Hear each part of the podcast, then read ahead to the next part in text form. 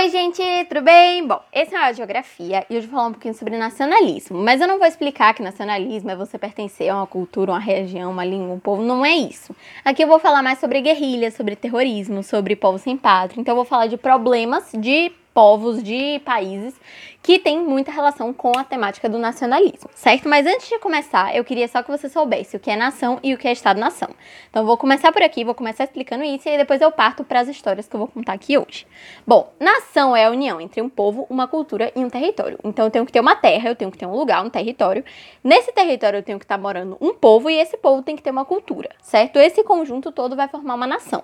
Mas o que, que falta nessa nação para ela se tornar um Estado-nação? Falta um governo. Então, o Estado-nação vai ser esse povo com essa cultura morando nesse território sendo governado por um governo, governado por um governo. Isso vai ser um Estado-nação. Então, o Estado-nação é a união do país, daquela coisa fí física, né, do território, com o Estado, que é aquela coisa política do governo, ok? Mas existem também os povos sem pátria, que é o que eu falei aqui no início do áudio, que são povos que se identificam com o povo, mas não têm território nacional, que não tem a parte física, né, a parte do país, ou eles até têm território, mas eles disputam com outros povos. Isso é um exemplo de problema de gente com nacionalismo, né? Mas existem vários outros tipos, e aí aqui hoje eu vou falar de alguns, começando pela Chechênia. Aqui na Chechênia a gente vai ter dois principais problemas: islamismo com separatismo. Como assim? A Chechênia é uma república da Federação Russa, certo? Eles ficam lá na Rússia e aqui 90% deles professam islamismo. Então é um lugar realmente que o islamismo tem uma influência muito forte. Só que aqui eles têm muitos conflitos étnicos. Por quê? Stalin, lá atrás na história, Stalin quis russificar a região. Então eles que ele queria trazer todos os ideais, todas as crenças russas lá para a Chechênia, só que não batia. Os ideais não eram os mesmos. Então ele não estava conseguindo russificar a região e isso trouxe muitos conflitos étnicos aqui para a área da Chechênia. Com o fim da União Soviética, né, a URSS, a Chechênia ficou independente a Rússia até tentou invadir depois, mas surpreendentemente eles conseguiram derrotar a Rússia, certo? A Chechênia derrotou a Rússia. E aí, depois que isso tudo aconteceu, os russos foram lá e tom tomaram a capital da Chechênia, que é Grozny, e explodiram o terrorismo checheno. Por quê?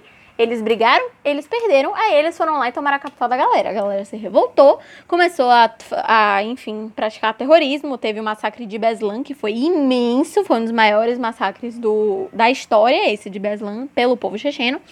E na Rússia também rolou a questão do separatismo eslavo, que foi a questão da Ucrânia, e da Geórgia, que foi a questão da Abecásia e Ossétia do Sul. Isso é uma outra história, mas enfim, aqui entre Chechênia e Rússia estava tendo muita tensão, muitos problemas, muito relacionados a nacionalismo, certo? Agora a gente vai passar para a questão do Cáucaso. Cáucaso, quando você ouve, você não vai pensar em um povo, você vai pensar na Cordilheira do Cáucaso, né, que é uma formação geográfica muito famosa. Esse povo se chama assim por causa da cordilheira, justamente, que atravessa o local. Então aqui a gente vai ter um, um, território e esse território vai ser ali na área da cordilheira do Cáucaso, por isso se chama Cáucaso, certo? Mas isso aqui vai estar tá agregando um pedaço da Rússia, um pedaço da Geórgia, um pedaço da Armênia, um pedaço da Azerbaijão, enfim, tem muitos lugares, é uma bagunça aqui esse território, mas ele tem uma importância estratégica muito grande. Por quê? Aqui a gente vai ter um lugar cheio de jazidas de combustíveis fósseis. Então aqui vai ter muito petróleo, vai ter muito gás natural e muitos gasodutos russos passando. Não tem como isso não dar problema, né? É lógico que isso vai dar problema. E aqui a gente ainda tem uma diversidade étnica e religiosa muito grande que traz uma instabilidade que vai gerar conflitos. Então aqui a gente também tem tensões nessa área do Cáucaso por causa de nacionalismo. O próximo grupo aqui que a gente vai falar é dos Balcãs. Aqui a gente também vai ter uma cadeia montanhosa, né, correndo, que é a cadeia montanhosa dos Balcãs. E aqui a gente vai pegar partes da Bulgária, da ex-Yugoslávia, da Albânia, né, que depende de como você for chamar. E é, aqui a gente vai ter povos que foram subjugados. Como assim? Eles foram dominados e por isso eles demoraram muito para formar uma unidade racional unidade nacional, porque eles passaram muito tempo sobre domínio de outros países, de outros governos, certo? Aqui a gente vai ter o islamismo muito forte, assim como eu te falei lá na Chechênia, que a gente vai ter um islamismo vigente muito grande, né, principalmente por causa da influência da dominação turca, aqui no caso dos Balcãs, né? A gente vai ter muito forte o islamismo e a diversidade étnica. Aqui a gente tem muita diversidade de povos, de raças, de crenças, de tudo, de culturas. A gente vai ter uma diversidade de etnias muito grande aqui na área dos Balcãs, ok? A tem um cara aqui nos Balcãs chamado de Slobodan Milosevic. Eu não sei falar o nome dele, mas eu acho que é assim. Ele é um cara que vai alimentar muito o nacionalismo extremo aqui na área dos Balcãs. Porque ele vai assumir a Sérvia numa época que a Eslovênia, a Croácia, a Macedônia, a Bósnia e a Herzegovina, né? Tava todo mundo ficando independente. Então ele traz muito essa ideia de nacionalismo extremo aqui para para os Balcãs, quando ele invade a Bósnia e a Croácia e faz o massacre em Sarajevo. Que isso? O massacre em Sarajevo foi um genocídio geral de povos islâmicos por meio de, de métodos absurdos. Então aqui a gente vai ter campos de concentração, a gente vai ter estupros coletivos, vai ser realmente um negócio assim muito violento, muito grande, muito complicado que, que a Sérvia vai fazer aqui, né, nessa área. E nesse massacre, a cidade vai ser cercada pelos sérvios bósnios. Então, eles vão massacrar todos os bósnios muçulmanos que estão lá em Srebrenica. E isso aqui vai ser a maior matança europeia desde a Segunda Guerra Mundial. Então, realmente foi um negócio muito assim. que destruiu muito e que foi muito terrível, ok?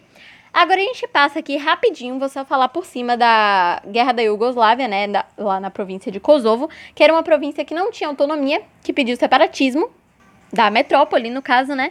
E aí a Sérvia invadiu lá Kosovo, a Sérvia de novo, e fez uma limpeza étnica junto com os albaneses lá em, em Kosovo. Então isso também deu problema, mas eu não vou me aprofundar muito nesse, eu quero me aprofundar mais na questão basca. O que foi a questão basca? O que é, na verdade, porque ainda rola um pouco, né? Aqui vai ser um movimento nacionalista do povo basco. Ele é um povo que quer independência, certo? E isso vai crescer ainda mais com a fundação do ETA, ETA é Pátria Basca e Liberdade, é um movimento, é uma luta armada contra a perseguição cultural do ditador Francisco Franco. Então tem um ditador lá que persegue muito a cultura da questão basca e eles vão fazer uma luta armada contra esse cara e contra tudo que ele, enfim, arquiteta, né? Eles têm muita relação com a Espanha, né? Eles querem a independência da Espanha. A Constituição espanhola tem uma autonomia muito grande, muito considerável para o País Basco, mas eles continuam com o terrorismo na Espanha porque eles querem a independência. Eles não querem uma autonomia grande, eles querem ser independentes. Recentemente, o ETA, né, a Pátria Básica Liberdade, declarou cessar-fogo permanente, então que eles iam parar com a luta armada, e criaram um partido de abandono das armas, certo? Então, no momento está suspenso, mas isso pode mudar no futuro, a gente não sabe muito. Agora, já que a gente está aqui na Espanha com a questão básica, vamos passar para a Catalunha, que é outra área aqui da Espanha, onde a gente vai ter um objetivo diferente da questão básica. Porque a questão básica tem esse grupo aí de luta armada. Só isso você já vê que é um negócio um pouco violento. Aqui na Catalunha, não. Aqui o, o objetivo é a independência pacífica. Eles querem independência, assim como o povo basco, só que eles querem que seja tudo bem, eles não querem ter que brigar, não querem ter que explodir nada nem ninguém certo? Então eles querem uma independência, isso é muito incentivado pela crise que a Espanha passa, né? Mas a Espanha não quer deixar a Catalunha ser, a Catalunha ser independente porque é uma região essencial para a Espanha. 20% do PIB espanhol está na Catalunha. Lá em Catalunha eles têm Barcelos, que é a segunda cidade mais importante da região da Espanha. Então realmente é uma coisa muito importante para a Espanha, por isso eles não querem deixar.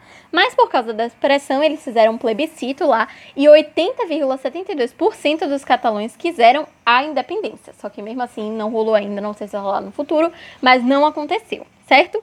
Agora passando para outra área, a gente chega aqui no Quebec, lá no Canadá que é um lugar que a gente vai ter um certo problema, porque a maior parte do Canadá foi colonizada pela Inglaterra, certo? Só que Quebec foi uma área isolada que ficou para a França.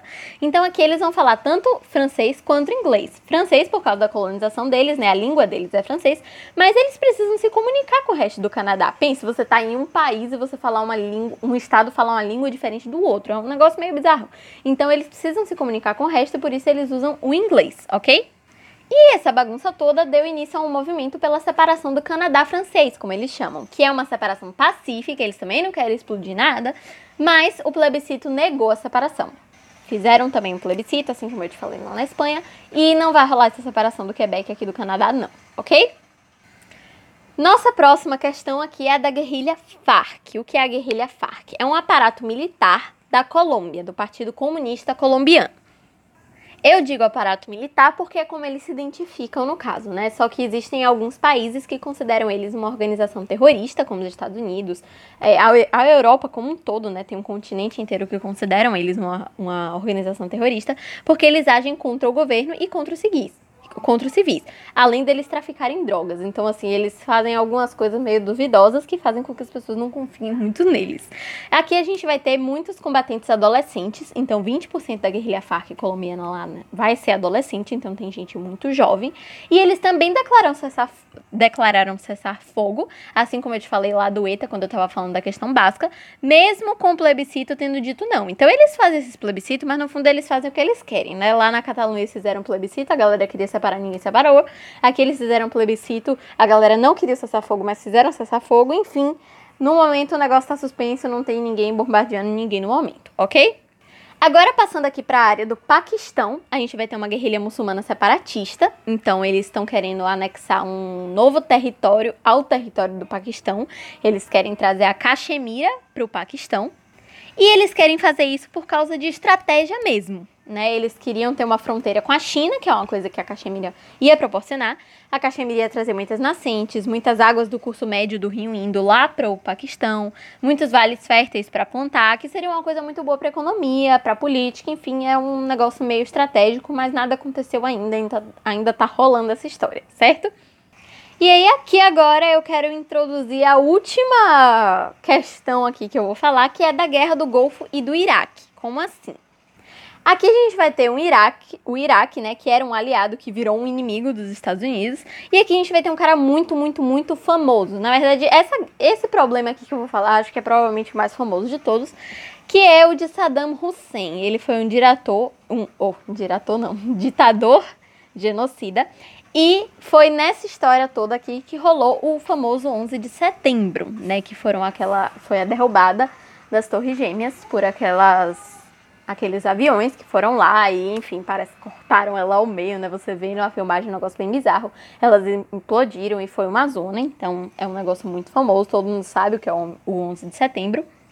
E a desculpa deles para poder fazer esse atentado do 11 de setembro foi as armas de destruição em massa. Então eles faziam mais ou menos que um movimento de guerra realmente contra a opinião pública, certo? O verdadeiro interesse dessa história toda era o petróleo mas eles acabaram transformando isso em várias vertentes que trouxeram uma guerra imensa. Que a, a, guerra era tão imensa, inclusive, que o ditador deles foi capturado, né? No caso, o Saddam Hussein, né? Que eu falei agora. Ele foi capturado e a guerra seguiu. Então, assim, o negócio estava forte mesmo.